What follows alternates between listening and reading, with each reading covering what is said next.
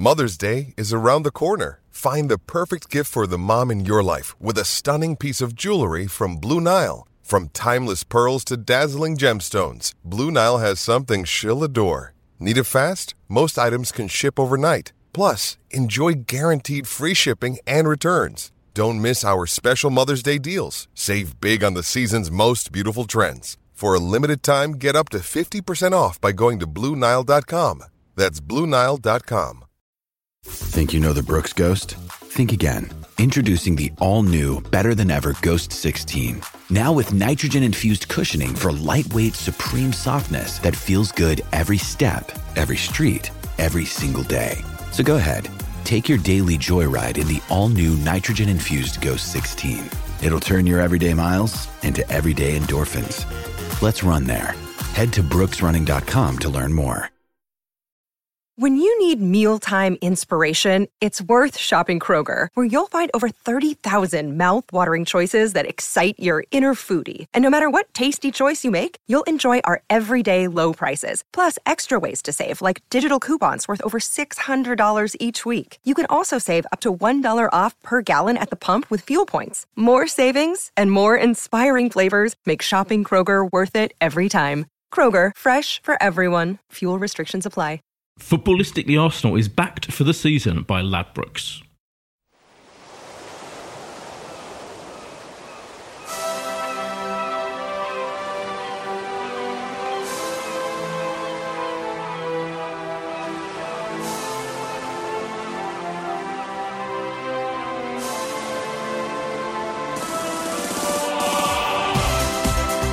Hello and welcome to Footballistically Arsenal. I am Boyd Hilton. Sitting across the table in his snazzy new Beats headphones is Josh Landy.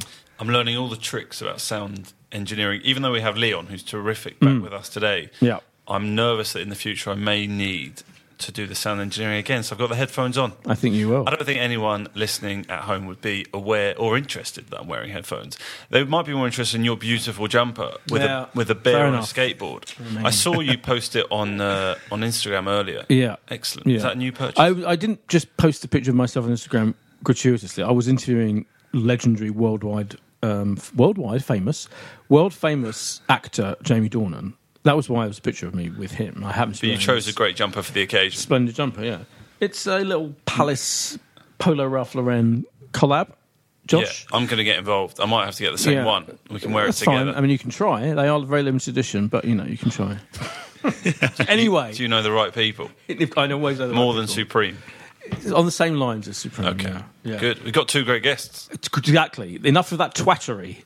I speak of myself, not you. We've got two great guests. We have John Brewin, freelance writer, editor, person extraordinaire, Gone for hire. football expert. I'm calling you. Okay, well, How about that? I hope I can live up to that. Who's been on before? Welcome back. Thank you. And new newbie. Doctor, doctor. We've had a doc- this could be a this could be a footballistically Arsenal first. Have you had a doctor before? I don't think so. I can't think of one. No. Dr. Tom Markham, who's official, I have to read your official Twitterography because it is splendid. Head of Strategic BD, which I had no idea what that meant, but I'm informed it's business development. Correct. At SI Games, who are the people who give us Football Manager. Yes. Which is a phenomenon, obviously. I mean, really, there's only like three games people care about these days, isn't it? Football Manager, FIFA, something else. Call of Duty. Call of. Duty. I think that's what the kids play. Kids, yeah. um, and you're also a producer, a film producer of a film about Carlos Kaiser. I Want to am. tell us about that now? I mean, I'm intrigued. If, if you want to hear about it now, yeah, I'm the happy greatest to speak. footballer never to play football is the very enticing tagline. Sure. Well, going back to the start, a very good friend of mine, and actually the person who I sit beside, this fellow season ticket holder at Arsenal, uh, Rob Fulham is his name. He's an oil broker in the city, Oh, yeah. and he found he was actually trying to find out what Ali Dia was up to now. And he came across this story about Carlos Kaiser. So it was three paragraphs in Portuguese. He showed, he translated them, showed them to me, and I looked at it and dismissed it and said, you know, this story is absolutely ridiculous. But the premise of it was that this guy managed to blag a 26 year professional football career despite being terrible at football. Oh, I love these stories. So that, that was 2013. Right. 2014, we travelled to Brazil for the World Cup. I was there with a friend who worked in the football industry. We went out with on two two nights out in a row, a few caipirinhas, a few beers, and uh, people were telling their best football stories. And this story came up twice as basically the best Brazilian football story, and it just got better and better. We were asking all the obvious questions as to how someone might be able to do this, Yeah. why it was allowed. Yeah. But the more that came out, the more gobsmacked we were. So we actually came back. We were in uh, we were in another boozer, not a million miles from here. There's a lot of drinking in the story. the- yeah, yeah. So uh, I think Yeah. that that's thematic of the of the whole Okay. process. Right. But um, it started off. We'd never made a movie before, and uh, effectively. Rob said someone should make a film about this, and then after about six points, it was we should make a film about this. Wow. So, fast forward uh, three years down the line, it was at the Tribeca Film Festival in New York. It was nominated for Best UK Feature at Raindance. But the story itself is so, it, it's one of the best con man tales Yeah. you'll ever Yeah. come across. He befriended two generations of the best Brazilian footballers. So from the 70 team right through to the 94 team. We interviewed Carlos Alberto, we interviewed Zico, we interviewed Bebeto, and there's a few other char- I think 12 World Cup winners we interviewed That's during the make of, making of this. And so, and when's it out here? So it's it's now uh, it's it's out on digital Oh, and like DVD. iTunes and stuff. Yeah, Yeah, here, here Great. only in the UK and, and, and in Ireland. Mainly because we we released a book at the same time because Right. the story was so deep. So uh, yeah, it's it's out on the UK i- or in, in the UK. I think we had a, a cinematic release. It was in about sixty cinemas, but it was Sure. Again it's a, it's a small independent Yeah. film. Yeah. I- I've, I've seen it. I, Oh, I went to see it at go. the cinema. Yes, good to hear. That's Uh, how committed you are to football as a, as a theme. Well, it was my companion of the time wanted Oh, to go and see it, but Oh, it was. I'm Fair glad enough. she took me along. Let's put She it that way. dragged you along, and you, No. and you enjoyed it. Obviously, It was excellent. Yes, Excellent. It was Right. excellent. She fell Thank asleep, you. but there you go. we may we may talk more. I mean, I mean, you've said almost all there is to be said, but we may talk more about that later. But we should talk about Arsenal first. That's that is you're so you're season ticket holder. Where do you sit? Correct. Uh, block 111, just uh, behind the Old Trafford O2 uh, banner. So, Oh. yeah. Oh, yeah, yeah. Across from the director's box a little bit to the right, close to Robert Peston. Really, that's good to know. Robert Peston, who famously was that what was the game? Was it Cologne? The Cologne game, where he alleged on Twitter that the German fans were kind of doing Nazi salutes and stuff. And I think in the end, yeah, and I think in the end he got a bit carried away, and people were like, I don't know if they actually did. And there was anyway. There was definitely. I remember him being very furious.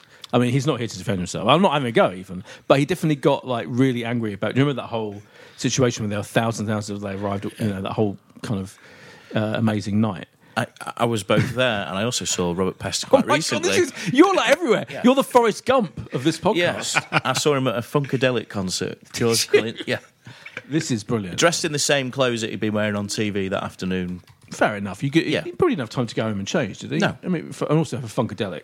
I But it was know. some night where sort of massive Brexit news broke, and he Oh, was right. tweeting from Right. Oh, and I that's knew where he was tweeting from. Which That's good. That's very exciting. Did you ask him about the whole Cologne fans thing?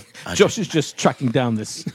Well, I have found uh, Robert Peston's tweet uh, that you are, I think, referring to Yeah. on the uh, 14th of September 2017 at 8:37. He tweeted, "These Cologne fans are a disgrace. Nazi salutes, peeing, peeing in doorsteps. My European solidarity being tested." Yeah, and I, I remember bringing this up on this very podcast, like that he'd said that because that because I because I because what happened to me that night? For some reason, I didn't get to that game, so I was kind of and, Showbiz. Yeah, but I don't. But I don't think anyone else seemed to have not seen this this stuff happening. So I'm not saying you invented it. What about you but- retweet it now? No, Some not 12, gonna- 14 No, months on, get- you could get the whole I don't want to get again. pestered in trouble. We should invite him on Oh God, get to him on. That'd defend himself. Yeah. Anyway, Um, more topics. We should just genuinely talk about Arsenal, is what you meant. Yeah, yeah, but that, I mean, that's all. This is all. I mean, uh, being next to Peston at a, at a Funkadelic gig is, frankly, not going to. It's not going to get any better than that. But who, who, do you went to the game? I went you? to the game. I say that like no one ever goes to to, the, an uh, away South game. Boom. No, it's very. It's the hardest game to get a ticket for. Yeah, genuinely. tiny, The isn't it? smallest allocation. It is funny. I, I obviously, as, as listeners to the podcast will know, occasionally go to Leyton Orient. My, I guess what I would call my second team. It's amazing how similar the grounds feel. It's extraordinary, and yet one is playing in the Premier League, supposed to compete on the same level as 74, 75,000 Old Trafford. and yet here we are, at Bournemouth with you know twelve thousand people. It, it's just a small stadium. It doesn't feel very Premier League, but it was great, great to, to get down to the south coast, and uh, yeah, enjoyed the day. On very on, much. on the TV coverage on uh, on Ultra HD Sky coverage, you could hear it's so small. You could hear like what like the managers and coaches were shouting at the Yeah. post. I always enjoy. And also, you're so close to the pitch, you, you hear the players. Right. It's an unusual one. Usually, Yeah. You know, Premier League stadium is just a, a buzz of noise. Hmm. And actually, it wasn't the best atmosphere. I thought it was fairly flat from both fans. Yeah, Arsenal se- fans were okay, but nothing special. I thought it was a bit weird that you could hear so much. You could that. really hear. because there was wasn't that much chanting. Yeah, a lot of Kolasinac as he was sort of on What our was left hand side. Well, just sort of, you know, just shouting, I guess, at ex players. Yeah. I mean, I didn't. I don't think he was discussing his sort of plans for the evening or Robert Peston's tweets. I think he was just No, generally talking no. about sort of the game. No, okay. Um, I didn't notice anything particularly unusual, and uh, yeah, you saw, um, you know, you're right next to the gantry. It's all just incredibly enclosed. Yeah. I dare say, you- you've been down there, John. Yeah, quite a few times. I quite it's quite a nice trip, I find. Yeah. And you are. I, I remember sit, being sat next to Jurgen Klopp pretty much, and he was pretty. It was the game they lost five four. Oh wow, that was a special game. He was angry all the way through, and they was three one up. And I thought, why is he angry? And then, And then he- that he, sh- he shows that he knew what he was looking Right. at because Yeah. they suddenly collapsed. Yeah. Well, it was interesting that after this is a little preliminary to, to actually talking about Arsenal again, but after the Liverpool game this weekend, which they won three 0 Klopp said, like, do you see him? He was like, "I'm so relaxed now about my defence. I literally like I'm chilling out." About because they've sorted that issue out so brilliantly. Whereas Arsenal, I felt uh, every time Bournemouth attacked, I was like, well, they, they could well, they could probably score. So I still feel, even though, so the whole thing was like a, our whole season writ large, wasn't it? It was yet again like first half performance. At least the first 25, 30 minutes, I thought was pretty shit. They they were kind of I don't know. They definitely had all the best chances. Then we got that unbelievably lucky own goal out of nowhere, which was extraordinary. And then we kind of started playing really well, particularly in the second half and stitching stuff together. And I thought we looked pretty good for the win in the end. John, is that? I I, I, I agree with that, but they're sort of clinging on at the end, though. Oh, Remember there's God, that- yeah, clinging on, of the- course. uh, uh, Yeah. free kick in the last minute. Right. Was it? From a classic Mustafi. Mustafi. Yes. Oh, God. Yeah. Classic. Textbook.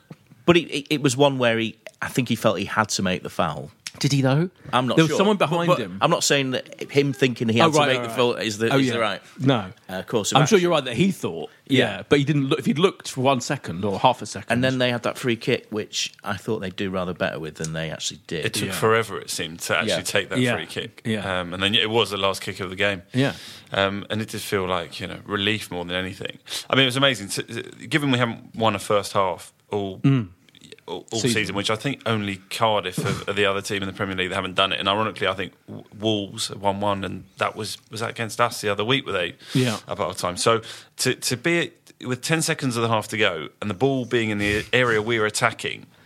I mean, how on Yeah. earth do you still not just see that into half time? And it, Yeah. I don't know, there were so People many faults go- with that goal. people were having a go at Iwobi. Did you for that goal? Because Iwobi's dad was right in front of us Oh, yesterday. really? Seemed like a very Oh, nice man. okay. Yeah, it was strange. I, was, I didn't, wouldn't have known who he is. Brian but the person- Iwobi. Or, uh, no. Well, um, I don't know what his first name is, but uh, people around us seem to know who he was, and it was great, lovely that he's just mixed in with all with all the fans. were people having a go at Iwobi, Alex Iwobi for giving No, that No, I don't away? think Oh, it was good. sort of overly public knowledge. He didn't have, he didn't have a badge on him, like a name badge. Iwobi's dad. Iwobi senior. He Did was you sat- have a restricted view ticket on the back of that? Um, because I'm sure he's a big man.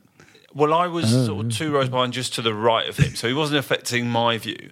Um, he was very near Kelechi. Do you know Kelechi, who goes on Arsenal fan TV? Yes. Um, he always brings various things with him. He had some sort Things? of. Well, I don't. I presume they're sort of. Re, I don't know if they're re- religious or, or relevant to Oh, his, okay. his culture. Oh, right. Uh, but he had a big sort of what you looked like a, a yellow feathery item with A him yellow yesterday. feathery item? Yes. Um, I'll try and Google Okay. it in a moment. Um, so he was Not a flare. right- Do you see Sort of- the what the- sort of no. Ken Dodd? oh, yeah, tickling stick? That'd be great. Brilliant. I mean, I'd love him more than I already do if he brought a tickling stick to the game. But, Anyway, you know. um, n- I didn't. I anyway, didn't, I didn't it won't- speak with him. Anyway, Iwobi. It Yeah, was- people. I was. I was nervous not to be. You know, any Yeah. uh, abu- Iwobi abuse. but it's hard to blame. It, it, is it unfair to blame Iwobi? I mean, I he- blame Mustafi. Right, I blame Mustafi more, Oh, and also God. uh, Bellerin a little bit because he didn't um, he didn't get back, did he? He kind of like let the whole thing happen. Yeah. What, what's your feeling about that? Such a, a terrible time to concede. And as you said, from an attacking position, I was actually watching the game. Uh, I was in Oslo for the weekend. Uh, Oh, such a- a, a mate of mine organised uh, uh, 12 pubs of Christmas in Oslo, which was the most organised pub crawl I've ever been on. I was wearing an Arsenal Christmas jumper.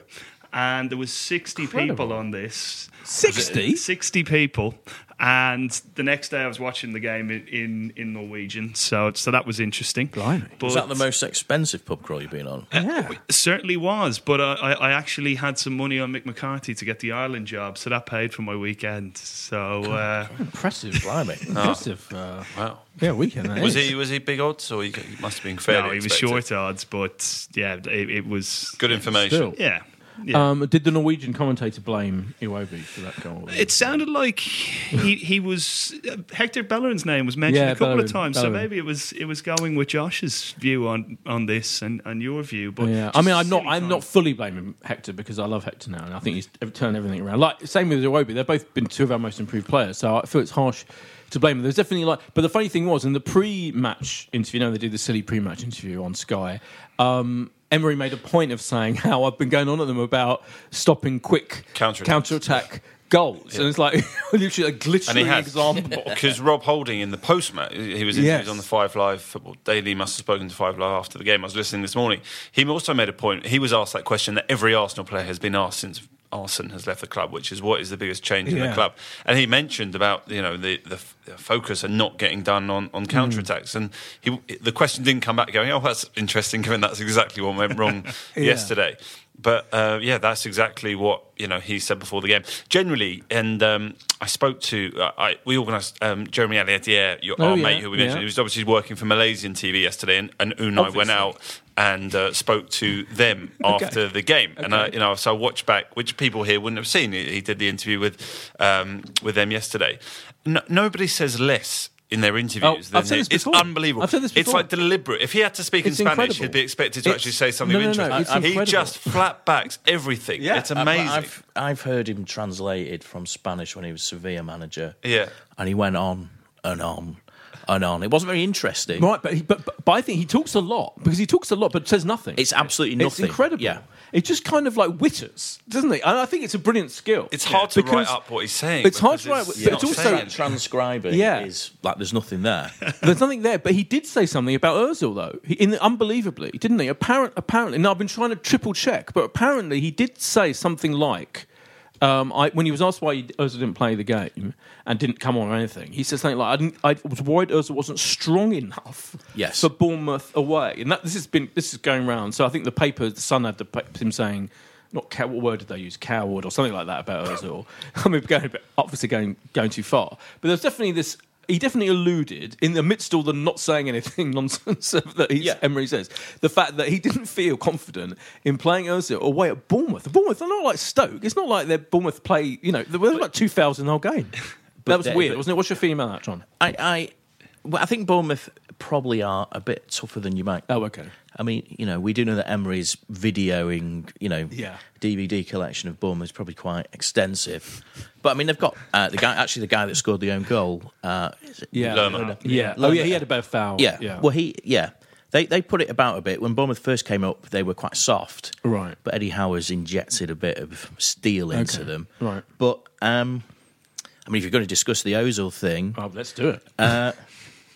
I think my, my reading of this is remember Emery was manager of PSG, where he pretty much had to pick oh, yeah. like these players. an array of dilettante. yeah, and this, but Doofuses. being a manager of Arsenal, where he has much more free reign, he's able to take decisions. Hmm.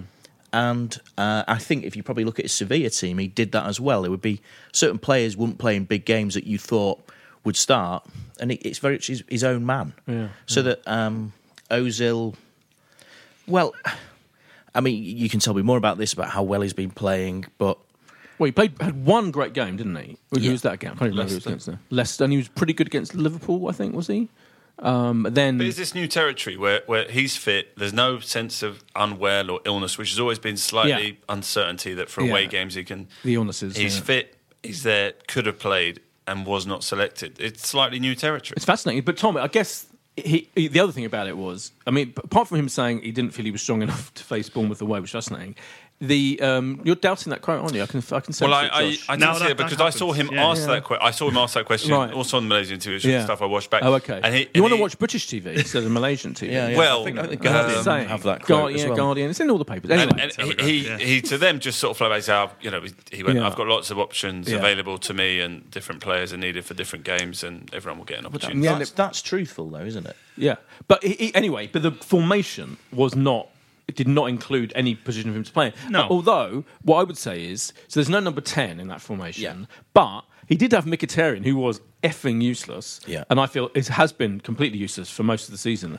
He could have played in that position, couldn't he? He's, been, he's played out wide, wide-ish in attack, hasn't he? What's your feeling about the whole? Oh, Ozil? 100%. But uh, going back to your point, I actually really like the way Emery, you know, is able to to mix it up. He he's actually keeping the players on his toes, on their toes, because a lot of players aren't starting games like. You know, Aubameyang came to the club with this problematic reputation, and then with him sitting on the bench in, in big enough games, and mm. obviously coming in and making an impact, Yeah. he really is keeping them on their toes. And ultimately, that's such a difficult game by Arsenal standards. It has been a bit of a bogey ground. So he's got the results. So Yeah. no, no one can really argue with the with the team Yeah. selection. What do you think about the, the, the three at the back issue? Because it start, I felt it start, we started. I didn't. I thought it was a complete disaster to start with, but then it kind of in the end it worked. And on match today two, um, who was on ex Paul Up- Ince. and Ups, Matt Upson Yes. said it worked really well attacking wise. I mean, I'm not sure. I'm not entirely convinced it was that great. But what what did you think? of it? Well, uh, yeah, I mean, that's the first time he's played it this season. Is that Yeah, right? In the And- league, he played it away in Europa, I think. Maybe. Yeah, and Holding in one of the post-match things I seen seemed a little bit. you Yeah. know, oh, it's a new system, Yeah. and oh, we, we're going to have to get used to Yeah, it. And that, yeah. so, yeah, I'm I, I'm not sure about that, but I just think Emery is a manager who likes to shuffle things around, and also, Yeah, you he's know, definitely a shuffler. Oh yeah.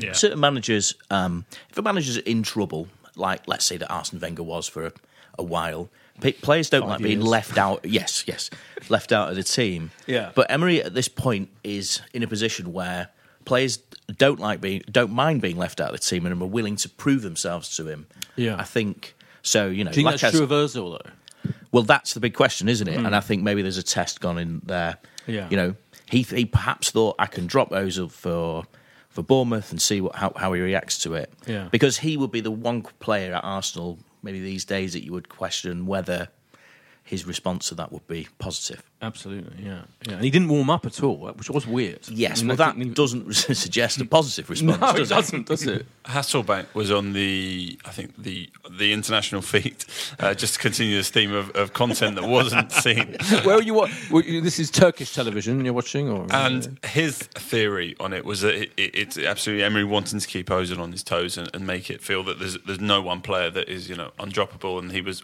you know liable to sort of make sure he had a break at some point to make him feel, Yeah. and that this is what Hasselbaink was arguing will get the best out of Ozil by sort of not making him feel that he know, he is undroppable, But- that he has to prove his place in the team. But, but yeah, and the thing is, actually, if you if you hear Ozil, I mean, he's, he wrote about this in his book, didn't he? That the the manager, oddly, that he liked playing for the most was Jose Mourinho, who is the ultimate tough love manager. So maybe that's yeah, the way that's forward. Yeah, I who do did, feel. who did call him a coward in his book? I recall. Yes, and there's several names which, but not politi- politi- uh, politically correct. Oh dear. Yeah, Yeah, I, I'm kind of in two minds about Ozil myself. I don't know. I feel like I mean I love him and everything. I, I mean I always say this, so it's not nothing new. But equally, I do feel it, he, he notably does not produce a great performance often enough. He's and a I keep, I've been comparing. player. He's a lu- a lux, he is a luxury player in that sense, but. I feel like when he's on song, you, you don't want to. Then you, you know, he plays one of the games like he did play a few weeks ago. And you, you kind of want to keep him just for, in the hope that he does one of those things. And then I kept I remember comparing to Eden Hazard, who's been brilliant all season, but Eden Hazard was pretty crap against Spurs. So Yeah. even the best World Cup players can have an off day. It's just I feel Ozil has too many off days, and so that. If, but I'm totally. Bottom line is, I'm totally behind Emery dropping him for this. I think we all are. Aren't we? Does anyone feel it was unfair? it feels fair, what- doesn't it? I'm interested. Now it's what happens. Does he play against Spurs? Yeah. Well, forget. Spurs. I mean, does he? Oh. does he play on Thursday? Is he, be Is amazing. he taken all the way to Vorskla? Does he sit on the bench again? Yeah, know, I don't know. if he forces him to play in the minus 14 degree conditions, Minus twelve. You're exaggerating. Well, always exaggerating. Minus 12 to 14 um, conditions in, in uh, where is it? Vorskla, Ukraine. Thank you. Then he, he's Fancy a late trip? I don't feel I'm offended just to see Potential war zone at yeah, the moment. Yeah, potential war zone. Oh my god, yeah, you're right. I fancy the idea of seeing Özil like reaction if he's picked for that game. He must be furious. I feel like his ego is very, you know, raw, and it's not. He's not kind of guy. I think he'd rather to be left at home. I think he'd rather definitely be rather be told, "Oh yeah, you're definitely playing against Spurs. Don't worry, put your Yeah. feet up." I, think- nice- I think he'll play against Spurs. I mean, I don't know about Thursday. I, I can't see a Yeah, I scenario think he where will Mesut play Ozil against does not start against, against Spurs at home. My big question about Emery with with the tinkering thing you're talking about, with changing things around so much, Mm-hmm. is on the one hand, it feels like good squad management and keep, and keeping and keeping people on their toes, like we're saying, and all that. But equally, on the other hand, and I think the fact that every single first half this season has been take we've taken so long to get into it, you feel it, it just must confuse the players, and I feel like. I'm not sure. Like when when Wenger was manager, we did used to slag him off a bit. Well, I did for constantly messing it about and not knowing his best team. And now, kind of Emery, I feel doesn't necessarily know his best team either, and, and clearly loves changing things and formations and that team selection on on Saturday. No one in in the world would they have guessed that lineup. I don't think any Arsenal fan could have guessed that lineup in the entire universe, and yet he, that's what he picked. But I suppose it's how clear the message is to the players. You know that they trust the manager. Okay, we're playing this position. We're playing this this time. I mean, the I suppose rotation in teams was introduced maybe 15 years ago by Rafa Benitez, Alex Ferguson, Yeah. and both of those have this. You know, there's many stories of you're going to be great in this game, and the player would think great, and then would think, hang on, um, that means I'm not playing for two weeks. Yeah. And I mean, Emery's communication in English, and it doesn't have to be in English, of course. We do wonder how clear that is at the po- at this point. But you know, he is the micromanaging manager, Yeah. and there's a lot of information is fed to them. So the way things are going, it looks like the players do trust him. But you know, hmm. we- we'll find out in the fullness of time about that. Does it matter, Tom, that we've got like you know 350 grand a week or whatever he's on Özil on the bench and Mkhitaryan 250,000 whatever he gets? I mean, God knows, and he's like not doing doing anything. Picked everything. Up. Does the things matter, or is the bigger picture? Does it not matter? And we're we're playing those wages, and so what? As long as we get these victories, the, the run is incredible, isn't it? The, you know, Yeah, well, is- you can't argue with the run, but mm. I, I think economically you've got to you've got to manage your resources as best you can. But you know, on the same way that you've just argued that, no other football club in the Premier League would be getting rid of uh, Wilshere, Walcott, and potentially Ramsey for a combined fee of twenty million. You could Yeah. probably put a one in front of that with anyone else. So I, I'd argue that that's more of a cardinal sin from an economic perspective, football wise, Yeah. than, than the, the wages. Because let's say I, I, I'm perf- I'm of the view that if Ozil was at Man City in the current form, everyone would say he's the best player in the world or the best player in the Premier League at, at, at that point. do you mean Pep could get better out of it, mate? Yeah, yeah, I, th- I think. I, th- I sorry. I think that um, yeah, that that given the resources and everyone that's around him, that he could build a ridiculous team around Yeah. around Mesut. yeah, that's true, probably. And I'm not sure I'd place Ozil in the same class. In pre- the Premier League is David Silva or I'd have Ozil every day of the week over David Silva. I think Santi Cazorla was better than than uh, David Silva. Personally, very Okay. very one sided. Oh, I think But that was what, he's one sided. It's quite a decent side, though, isn't it? okay, fair enough. Oh, I think David, I'd rather have David Silva. I have to say, I think he's incredible. Absolutely brilliant player. Yeah. But you know, no, it's, fa- it's fair enough. We'll talk more about this controversial issue, not particularly about David Silva. It's not a Man City podcast. We'll talk more about um, Arsenal after this break. Footballistically Arsenal is lubricated by Watney's Pale Ale. Watney's Pale Ale, the Footballistically Arsenal beer of the month.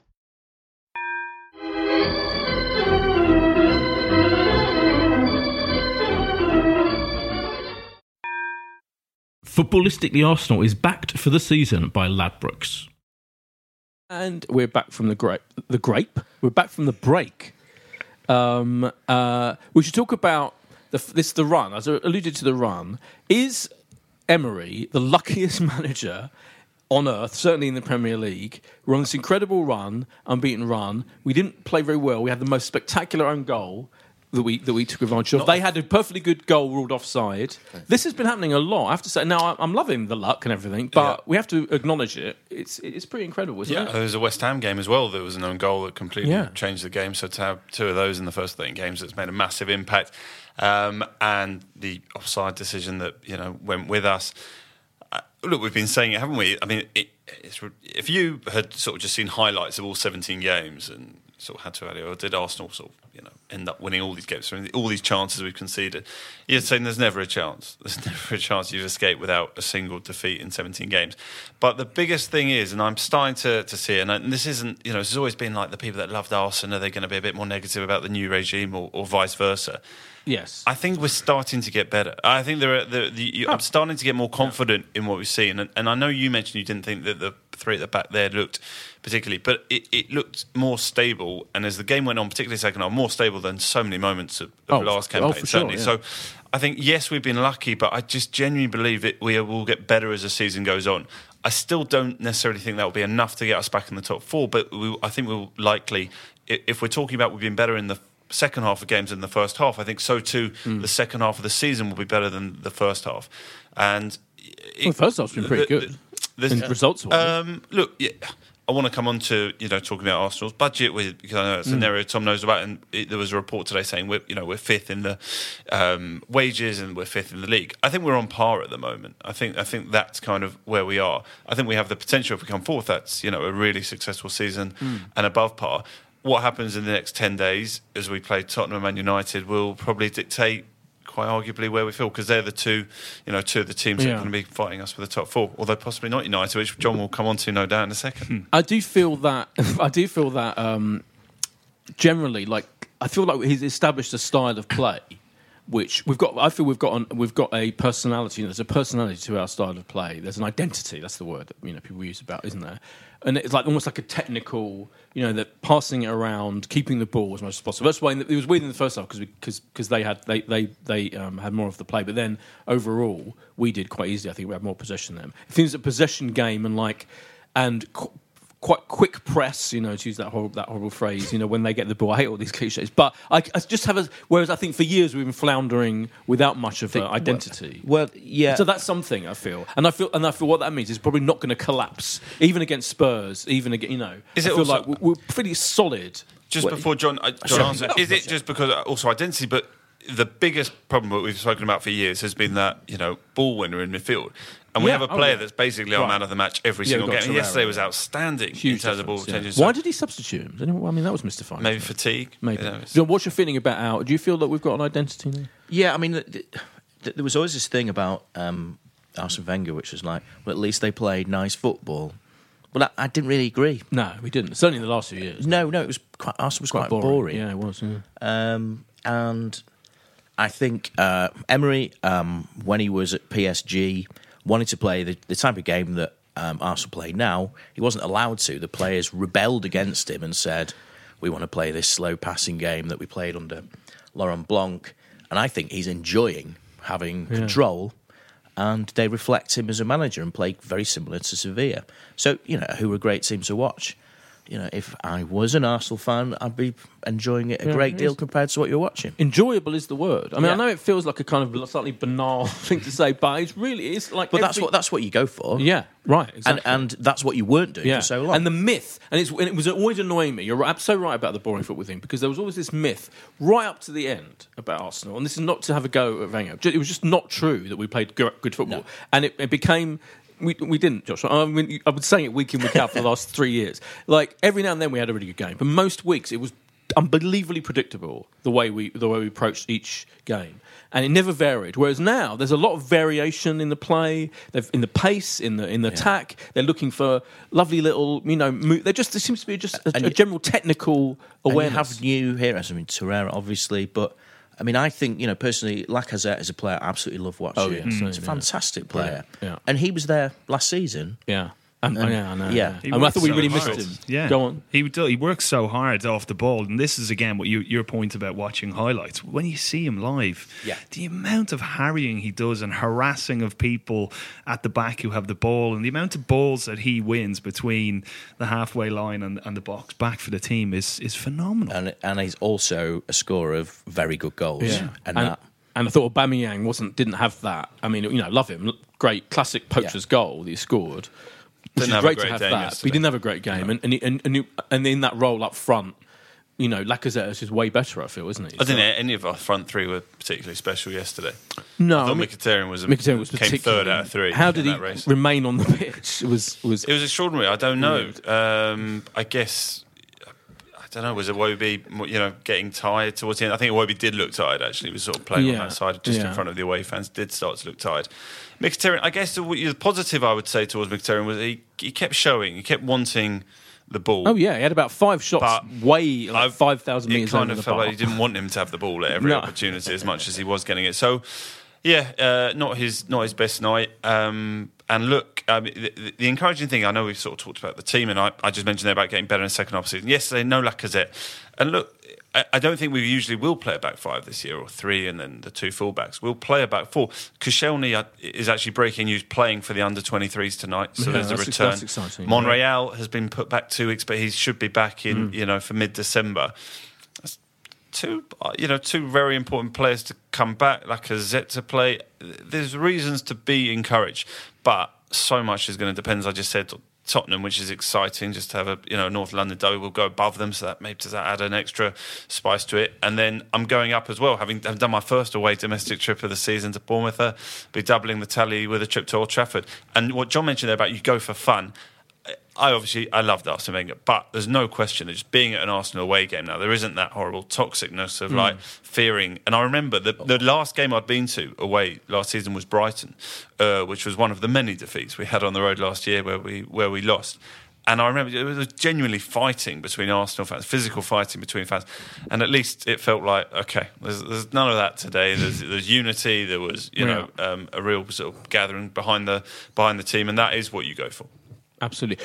Before I forget, you, you talking about fighting in the stands remi- reminded me. There's a brilliant Ian Wright documentary which is on um, Tuesday and Wednesday night this week on ITV4. It should be on ITV, but it's, they've stuck it on bloody ITV4, which is obviously an incredibly obscure channel. But I think most people do have access to ITV4. Yeah. Yeah. and it's about racism and the history of black players in British football. And it is honestly, I'm not just saying. Obviously, I love Ian Wright. Oh, I you've love- seen a preview, of I've course. seen it. So yeah, I've seen it, and um, it's brilliant because it's really um, it's it's about society as a whole. Like it puts in the context of British society in the 70s and 80s, particularly when black players started getting into into teams and then the national team, how racist Britain was, and it shows so it shows clips from just regular television, you know, like entertainment clips of Eric Morecambe and um, I mean Ron Atkinson, people just saying unbelievably casually racist stuff. So it puts it in the context of what would it must have been like for a young black guy growing up watching this unbelievably racist environment in Britain, British culture, and then trying to make it in their football team. and incredible stories like the Chelsea player who was booed by his own fans. Paul Canoville, Paul yeah, Canoville, exactly. Yeah. Who I didn't know about. I didn't really. I didn't. I'd heard of him, but I didn't really know the story. In I've, I've read his book. Yeah, it's, right. It's uh, well, unbelievable. Right. yeah. So that's he's in Yeah. the he's in the document. Anyway, just to rem- it's it's really good. It's called Out of Their Skin. Out of their skins. It's on ITV4. I think it's about ten o'clock Tuesday Wednesday, and it'll be on the ITV hub. Yeah, but and there's lots of really interesting, obviously Arsenal related things in there. And Ian Wright does a brilliant job, kind of help. Kind of not. He doesn't present it. He kind of, what's the word? He's kind of in charge of the whole program. he Guides you sits through it, yeah. yeah, holding forth. Anyway, um, we should mention this global sports salary survey. Well, Tom, Tom's sort of area knows a lot about football finance, so I thought it was worth mentioning. Here's my question. So, data revealed today is showing Arsenal are the fifth have the fifth high, highest wage bill, and there was other news saying that um, apparently Man United players get paid more than City players. Yeah. is that right? Is there, but is there a, is there like a kind of underhand? Is there like a like for example at City? Is there like a bonus system where they get or some kind of they get given money somehow more than you would think on the strict wage bill that they have to? Or, or am I? Or, uh, is that not true? It seems incredible that City don't play the highest wages. And, You're asking a sensitive question Oh, there. okay. I, I, I probably can't. I'm not the best person to comment on Okay. that. Uh, I'm not trying to get you in maybe trouble. If, you, if you've got a view on it. Um, well, let's say there is speculation, uh, but Manchester United pay very well. Yeah. uh, and some might say, well, many would say, Too well. overpay, Right. Uh, including your old friend Alexis Sanchez, Yeah. So what's he on now? five hundred a week. Oh they my say. God. But what actually happened with United, it was very interesting because you had a situation Not where five hundred pounds. Sorry. Yeah. sorry, Tom. you had a Or situation five hundred thousand. Carry on. Sorry. where uh, you the same thing happened with United and Liverpool when they slipped out of the Champions League spots. All of a sudden, not that many players were interested in going there. Right. So they went down the route of both of them went and pillaged the next best team down in the Premier League, which was Southampton. Yes. So they both went Yeah. in and took everything. But then United actually had a change of tack where they said, we're going to get into beds with the agents that have all the Mm. all the players and all the influence. So that it was no coincidence that pretty much all of Mino Raiola's stable ended up at Man United Right. at the same time, and that was because Mino was getting paid so much to get those deals over the line. So that would be the rationale why the United players are still edging out Yeah. City. So Pogba's one of his, isn't he? Exactly. Yeah. So Yeah. and uh, Ibrahimovic was, Mkhitaryan was, you know. So there was a lot of lot of players that, that went there. Obviously, the the missing one in the set is Mario Balotelli. so he was on the other side, but yeah, probably Romelu someone they wanted. Lukaku is one as well. Exactly, Yeah. Lukaku. Yeah. So so that that was so they they did overpay for, hmm. for players. I don't know if they still yeah, are. out of desperation to try and bridge back over. exactly. Yeah. But I mean, with Arsenal, and we're we're fifth, right? And that's sort of we're we're at performing at the level hmm. you would therefore expect. Hmm. Is that fair? And a hundred percent. If you if you actually put this on a graph, there is a direct correlation with some big outliers, but pretty much what you pay is where you finish. Burnley are the ones that a few times have just gone massively outside of the range, but across the board, it does tend to be But Spurs are. are Yeah, Spurs would be third Would in the be the- league and sixth in the in the wage bill. So that is a, Yeah. an outlier. yeah, Yeah. that's a slight. That's an outlier, isn't it? Yeah. yeah. they let, really let's, smug let's, about that. let's brush that under the carpet. yeah, absolutely. Yeah, but it's interesting, isn't it? I mean, I mean, I don't know. I, I kind of feel that the whole United situation makes me feel better, even better, even better than I do about Arsenal. Like you know, you just see what a mess that is. Yes. and how it's just A mess, John. Is that fair? Oh, absolutely, yeah. Um, and one that is not going to be sorted out until, well, A, they sack the manager, uh, B, overhaul the structure of the club, um, which is something that, if we refer it back to Arsenal, Arsenal actually did Yeah. and seems to have done quite successfully. yeah, yeah. Um, and that's succession planning, that type of thing, which is something that Manchester United haven't done. Essentially, repeating the problems they had in replacing Matt Busby, you know, 45 years ago. That's incredible, Yeah. isn't it? yeah. It's weird to think, isn't it? About like a year ago, we were all saying how the the whole club was like you know in, in a in a terrible state and you know from top to bottom, and it was all. Well, now it kind of feels like well, at the- It's been a huge amount of opposite. change at Arsenal. Yeah. If you if you look at how much change there had been in the previous Yeah. generation, almost. So, Oh, uh, absolutely. and look, yeah, from Wenger and Gazidis both, you know, departing the club, uh, and even just changing personnel. It's obviously going to take time for Emery to get new players, but to have five new players who've all played their part this this year. Um, one of them was mentioned Torreira being, you know, man of the match. It seems every other week.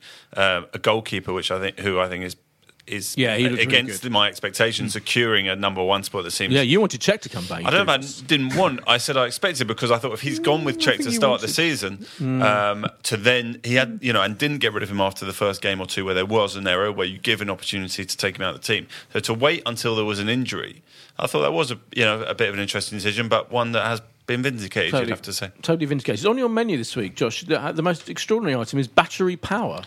Yeah, I, Um, I saw this story. I thought become- you'd pick it up because you love like you know the the idea that we're a, a, a club. You, you speak about. I like the idea know, that we're a club. Well, you're a club that have good values, uh, as Oh, we all values. do. Oh, so I think we're, I think we're doing this from a good values point of view, like uh, Oh, I see. uh, efficient Oh, energy. yeah, yeah. Arsenal's become the UK's first football club to install large-scale battery energy storage. I mean, I'm still, I mean, it's not the most exciting of topics, but you know, I'm I'm fully in favour of Well, it. the Guardian It- decided to oh, go okay. quite big on it. Uh, for those that want to read further, they can. Adam Vaughan uh, wrote an article, yeah, saying Arsenal have become the UK's first football club to install large-scale battery energy energy storage in a bid to cut electricity costs and support green energy. So hopefully we'll be able to pay more on wages because of our saved money on electricity costs, and we're supporting green energy. It sounds like a win-win to me. Do you think that means we get Ramsey a new contract? Here we go. Tu tucked into the basement of the Emirates, the system is capable of powering the 60,000 seat stadium Oh. for an entire match, or the equivalent of 2,700 homes for two hours. So um, yeah, there's loads more information on Very this, but um, I'm I'm delighted with it personally. Yeah. That's impressive. I think Freiburg is the, the greenest Oh, uh, right, club yeah. in Europe. Their- Right. Their, whole stadium. I think they've got greener solar- than Forest Green Rovers. Forest Green Rovers were the first club Like to become vegan. vegan. That was a question in the sports quiz Yeah. I attended last night. Can I just say I knew that I knew that. Can I just say now? I wish they should have some more vegan things at Arsenal. I think, especially on a club level, which must be just be full of vegans. It's about time we just Yeah. had a rep from Delaware North. We we referenced we them really and should. there's Poor Delaware North. Do you think it's someone from Delaware North who's sort of head of menu at Arsenal? It's you gotta be Is- someone. Is that their title, head of Yeah. menu? Yeah. Dear sir, I'm looking for your And, head they- of menu. and let me just say they have a very easy life because they never change the ruddy menu. That's, that's, Um, that's sure. is there maybe a, maybe it might be some Christmas specials coming up in December? You'd hope that there'll be some vague Christmas. Well, you'll be there Sunday. It'll be December, so we can uh, you Yeah. can let us know. Yeah. What was interesting, I actually messaged this to you, didn't I? I? I now have a small screen right above where I sit in the back row of a lower tier because I can no longer see the big screen because they put an extra row in club level, so you would be even more comfortable. Yes. So I now get a little screen above me if I want to watch replays. Oh, really? And they showed the menu from club level. I think it was clearly an error, but it was almost like to try and entice us to go and spend some money. But it was showing us what you could get. Um, it's like here's what you could have won. Right. So the so the crumb covered veggie burger. Yes, it was is- showing the there on menu oh. of club level. Is that what you have? That's what, yeah, Yeah. yeah. Good. It's, it's too thick. It's too. It's like a wedge of crushed. I've mentioned this before. Of crushed vegetables. They're a very thick crust. It's too much. It, it needs Yeah. to ease off. What would you request if we had someone from Delaware North here? What would you um, ask for? Because you want vegan options, don't you? Yeah, I could have a vegan mac, mac and cheese, maybe. call it the, about the that? Bellerin bowl of, of Yeah, that'd macaroni. be good. Yeah, but, yeah, yeah. That would be good. Yeah. I mean, But you've got to think about this. If we're going to ask them to come on, we can't just. We've got to have questions. I just need want them to rethink the veggie burger recipe.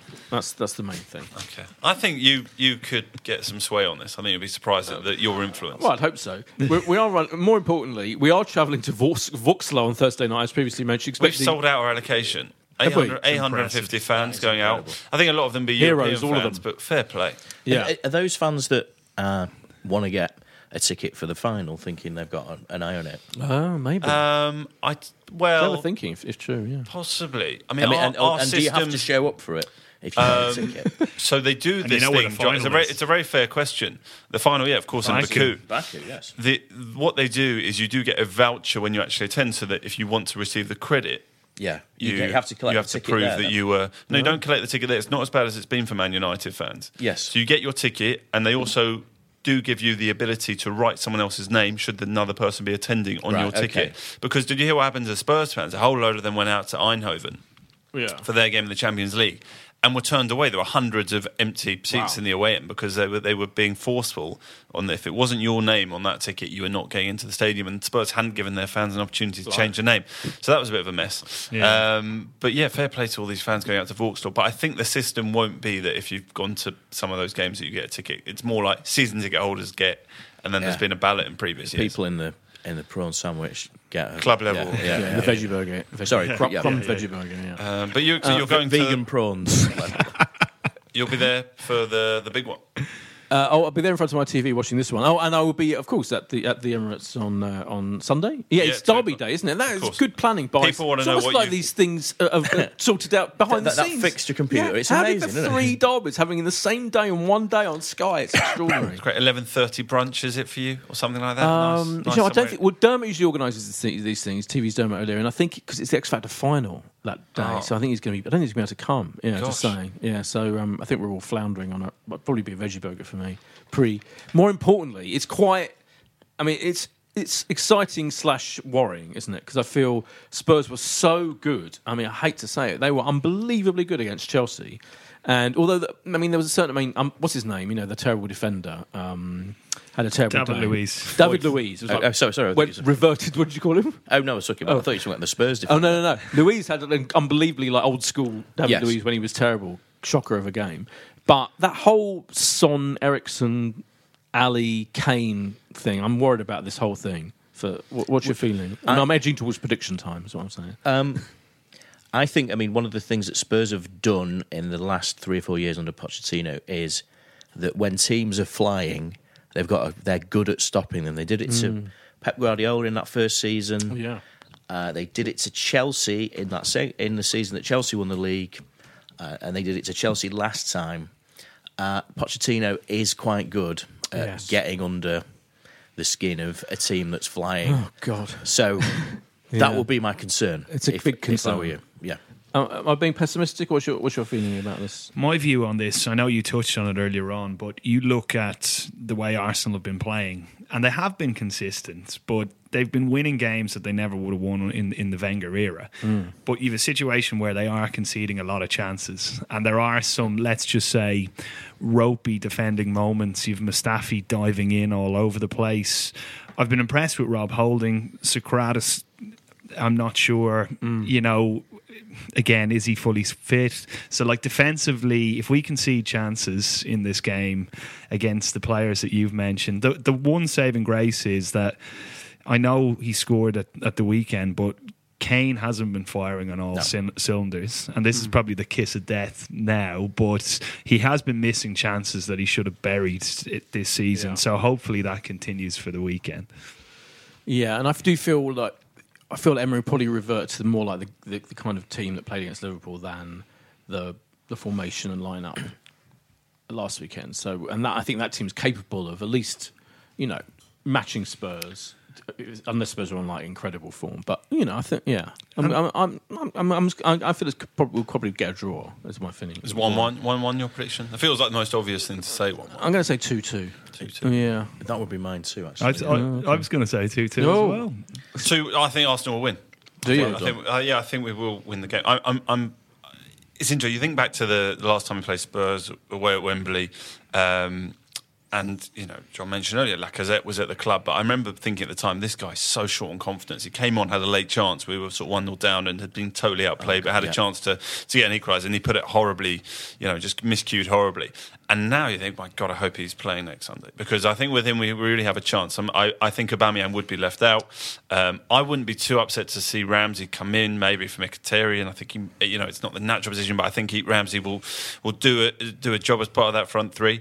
Um, and I expect that we'll be back to a back four. And yeah, I, I look, we, we weren't in great form when we played Tottenham at home last year, and we managed to sort of you know come come away with the victory. So um, I, I think it's huge. I, what what a week! I mean, can you imagine if we go beat Spurs and then we go beat Man United? Uh, the whole table looks, you know, we'll we'll go odds on. We'll be you know favourites to make the top four. Odds on in the, odds on in the top four mark. Oh, people are asking whether Spurs can catch. I mean, look, They're, look, it- they're only five points behind Man City. Of course, Yeah. they've got to be in the conversation. But Man City have let in. I don't think. I think I was to. just listening. John agrees with me, but they don't have to be in the conversation. I was just listening to the uh, the Totally Football Show just briefly on the way here. Man City have not conceded what an, show? uh, Totally Football Show. What the hell Jim is that? James Richardson's podcast. Oh, okay. They've not conceded a goal from open play since the the first of September or something. You know, Really? Man City. Yeah, since Christ. Yedlin scored for Newcastle. Oh. So there's clearly no way anyone's catching them. So it is a, the best of the rest. But I think if we Yeah. ca- if we can take.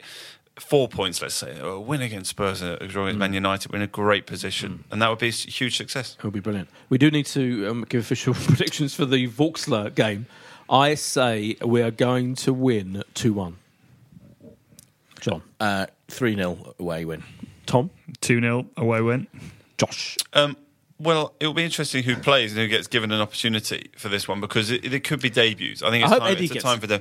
Eddie, when he, uh, he's- Yeah. the appearance he made in injury time on Sunday Yeah. was his first Premier League minutes of the whole I season. know. And nearly And given their goal they wouldn't have had time to take that free kick if you hadn't made that substitution. Carry on. Interesting. G- given that we have got no Danny Welbeck, can you have, if Aubameyang had gone down injured, presumably Mm. Yeah. it would have had to be the option. So it's vital he he gets a start. You assume Smith Rowe. I think. Uh, Zech Medley uh, might get a game as well. So I will say that we'll uh, have a narrow 2 1 win, but it'll be enough, what which, said. which will mean we'll win the group, which means we're going to get a better draw, um, which will mean I think we also play away in the first leg of the uh, the round of 32. So Okay. um, it is important to just see out the group. Well, it's been real. Um, thank you very much to Doctor Tom Markham. and good luck with the, the films out now. What's the name of the film again? On on the- Kaiser, the greatest footballer never to play football. available to download now. Um, thanks to John Brewin. Thanks to Josh, and we'll be back next week. Please God, let's not lose to Spurs. That's all I can say. Bye. This is a Playback Media production. To listen to all our football podcasts, visit playbackmedia.co.uk. Footballistically Arsenal is backed for the season by Ladbrokes. Sports Social Podcast Network. Hello, it is Ryan, and I was on a flight the other day playing one of my favorite social spin slot games on chumbacasino.com. I looked over the person sitting next to me, and you know what they were doing? They were also playing Chumba Casino. Coincidence? I think not. Everybody's loving having fun with it. Chumba Casino is home to hundreds of casino style games that you can play for free anytime, anywhere, even at 30,000 feet. So sign up now at chumbacasino.com to claim your free welcome bonus. That's chumbacasino.com and live the Chumba life. No purchase necessary. Group. Void prohibited by law. See terms and conditions. 18 plus.